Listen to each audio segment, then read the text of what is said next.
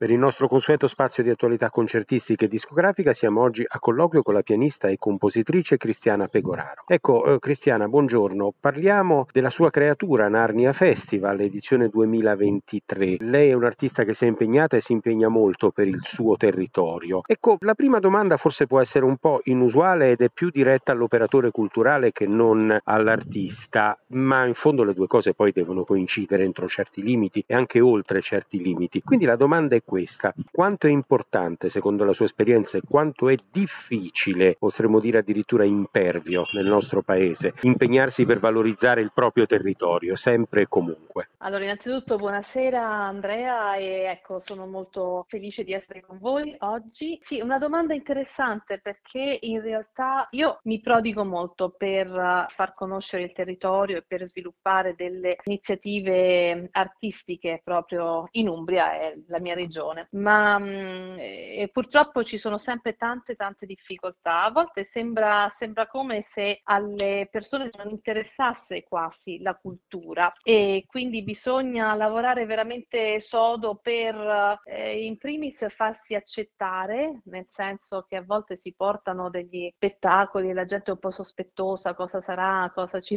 sarà da vedere, da, da ascoltare. E quindi cercare di guadagnarsi il pubblico a un passo per volta volta. Certo ci saranno sempre le persone che avranno da, da ridire, però io sono consapevole che l'arte arricchisce la vita. La bellezza che possiamo avere attraverso ascolti, attraverso appunto l'arte è un, è un di più che possiamo ma soprattutto dobbiamo avere nella vita e quindi ecco che nasce anche il Narnia Festival 12 anni fa da una mia intuizione proprio quella di in un certo senso far convivere le mie due culture. Io sono italiana ma sono anche americana. Ho cercato appunto in questo Narnia Festival di prendere il meglio dalle due culture e di metterle insieme. In un festival inteso un po' l'americana come la creazione di un campus dove gli artisti tutti gli studenti, i partecipanti possono essere tutti insieme a creare, a studiare, ad eseguire in un luogo, il centro storico di Narni, che diventa il campus. Quindi c'è un'invasione di artisti per tutto il mese di luglio che, che creano, che, che usufruiscono però anche delle strutture che in un certo senso portano anche un indotto economico al territorio, quindi unire un po' tutto quanto. Naturalmente Narni, questa cittadina bellissima, bellissima eh, medievale offre degli spunti stupendi proprio per i visitatori ma anche per tutti gli artisti, per tutti i ragazzi che vengono anche a studiare da noi. Perché Narnia Festival ha una parte sì concertistica di spettacoli ma anche una grande parte didattica che abbraccia anche tanti percorsi diversi. Partiamo dall'opera lirica allo strumentale abbiamo la danza abbiamo il teatro abbiamo corsi di lingua italiana corsi di cultura e piacere quindi l'arte a tutto tondo. In un mese Narni vive, vive di, di arte, di bellezza, di eh, persone che ci vengono a trovare, di turismo anche, così è questo il Narnia Festival. Ecco, noi anticipiamo di poco la presentazione ufficiale del festival, non, non, vogliamo per così dire spoilerare più di tanto, più del dovuto, però possiamo dare qualche minimo elemento degli appuntamenti più rilevanti che sono previsti e in qualche modo già conosciuti? Sì, certamente, beh, devo dire che il Narnia Festival di quest'anno offre 55 eventi, quindi fare un po' un riassunto è difficile, poi sono un po' tutte mie creature, quindi però posso comunque dirvi che iniziamo ora dal 5 luglio fino al 15 con tutte le anteprime di quello che si chiama Narnia Festival Opera e quindi è dedicato all'opera e al canto ed è un programma questo che si sviluppa con uh, musicisti, artisti, cantanti americani che appunto vengono per tre settimane, studiano e fanno delle produzioni. Avremo nell'ambito di queste anteprime per esempio l'opera Hansel e Gretel che sarà con una regia contemporanea di Andrea del Giudice e Yuri Napoli, per esempio. Abbiamo vari spettacoli dedicati alle fiabe, perché questo è il tema del Narnia Festival Opera del 2023. E quindi abbiamo, ecco, Favolosamente Lirica, un appuntamento che appunto ha come spunto le favole, e altre sono favole sottosopra, un altro appuntamento con dei compositori che scrivono per voce e accompagnamento, sono compositori americani che fanno appunto parte del progetto Narnia Festival Opera. Poi il Narnia Festival apre ufficialmente invece il 18 luglio e va avanti fino al 30 luglio e qui ci sono vari appuntamenti con la grande musica, per esempio iniziamo con il concerto Eroismo e Passione Romantica con la settima di Beethoven e il concerto di Schumann per pianoforte e orchestra. Un'altra grande produzione è quella del Requiem, non soltanto musicale ma verrà anche spiegato tutto il mistero che avvolge questa composizione perché come sappiamo non è stata composta interamente da Mozart. Ci sarà anche un gran galà di danza e compagnie di danza contemporanea e mh, a me piace molto unire le varie arti. Quindi molto spesso al Narnia Festival potrete trovare un concerto di musica con retroproiezioni oppure con danzatori o attori che accompagnano comunque quello che è lo spettacolo. In questo senso ecco, abbiamo anche musica a colori, per esempio sarà eh, la grande musica classica ma con retroproiezioni di quadri d'autore, da Delacroix, ecco, periodo ottocentesco, a Kandinsky. Questi sono ecco, delle, tutti i concerti anche prodotti dal Narnia Festival e creati unicamente per il Narnia Festival, quindi che si possono vedere ed ascoltare solo al Narnia Festival. Tra i tanti appuntamenti c'è anche l'Orchestra Zicana di Budapest, per esempio, che ci propone invece le ciarda, celanze ungheresi, ecco la musica popolare ungherese. Il Narnia Festival spazia anche dalla musica classica a musica blues, country, jazz, quindi c'è un po' tutto per uh, tanti gusti differenti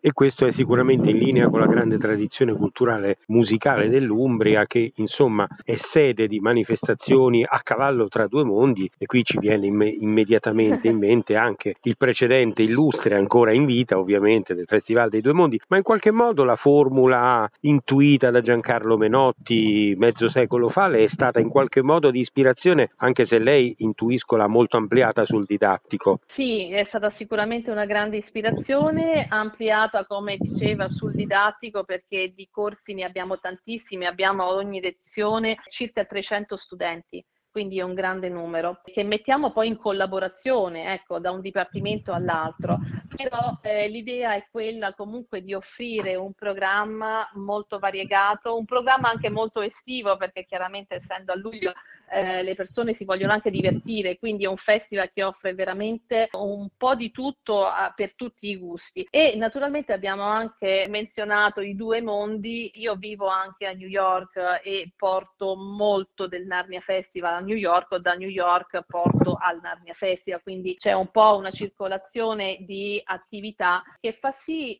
ad avere uno scambio culturale molto interessante perché naturalmente ecco, ci sono tanti artisti di provenienza diversa e metterli insieme dà sempre un'occasione per eh, una bella creazione, una collaborazione, anche la nascita di nuove amicizie, di nuovi stimoli e spunti culturali. Il suo essere pianista e compositrice in qualche modo ha agevolato la nascita di questo percorso programmatico di impostazione generale o l'ha obbligata in fondo a, ad ampliare anche oltre i suoi personali interessi musicali? Magari il compositore si sa va per una strada che è sempre quella prioritaria prioritaria della sua volontà creativa, però molte volte l'operatore musicale deve guardare anche oltre i propri gusti. Insomma, in qualche modo lei è riuscita a armonizzare tutto questo con la sua personale attività oppure è dovuta andare oltre? Allora, io sono partita dalla mia attività di pianista e questo mi ha aiutato moltissimo a capire quelle che sono le esigenze di un cartellone,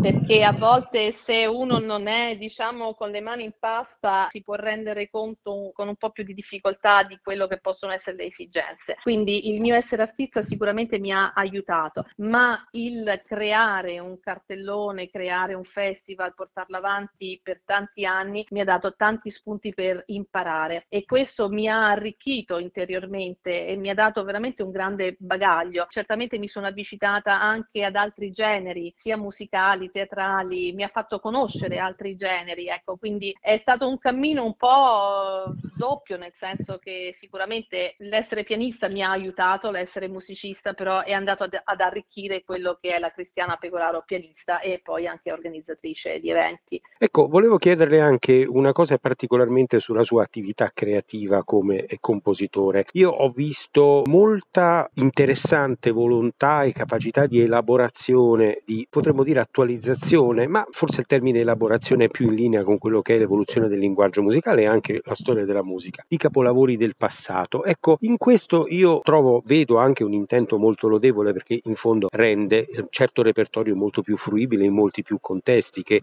in tempi come i nostri è una cosa molto più importante addirittura che in passato. Ecco, cosa l'ha spinta appunto, dal suo punto di vista creativo a volgersi verso per esempio le elaborazioni delle quattro stagioni di Valdi o dell'Overture di Rossini? Allora io purtroppo ho a vantaggio, nasco creativa, cioè quello che mi viene facile e quindi sono anche una persona che ama mettersi alla prova, che ama sperimentare e questo è stato un po' il mio cammino di artista. Io ne vengo da una formazione estremamente classica perché dopo il conservatorio in Italia ho studiato al Mozarteum di Salisburgo e poi alla der Künste di Berlino. Insomma, una formazione veramente mitteleuropea con studio di tutti i classici fatti veramente per anni e anni e anni. Poi andando in America eh, chiaramente mi sono accostata a tanti altri generi e lì è nata questa voglia di sperimentare. La sperimentazione nasce innanzitutto nel fare delle trascrizioni di un repertorio che da pianista naturalmente non avrei potuto suonare perché come diceva le stagioni di Vivaldi non sono scritte per pianoforte, però mi sono cimentata anche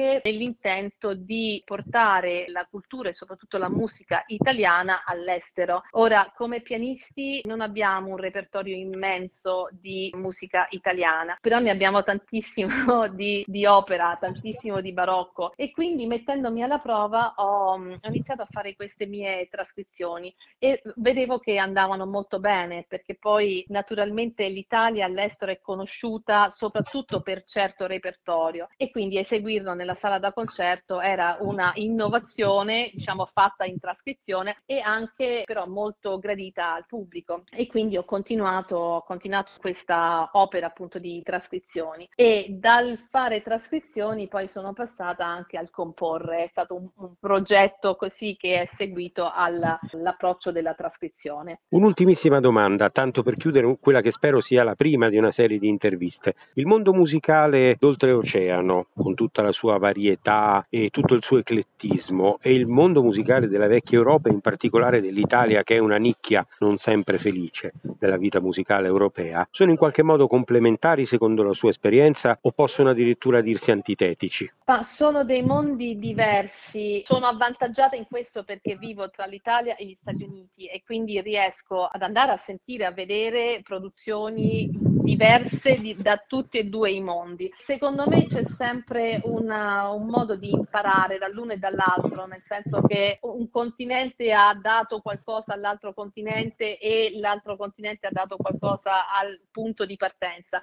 Ci si arricchisce. Secondo me sono certo programmazioni anche un po' diverse, ma succede molto spesso anche di sentire diciamo, la grande tradizione europea in America e per esempio la grande tradizione americana in, in, in, Europa e questo a me piace moltissimo perché in realtà la musica è una, divisa in tante categorie, però la bellezza è, è, è una e quindi possiamo veramente godere e apprendere da tante forme diverse e da tante esperienze diverse, questo sì.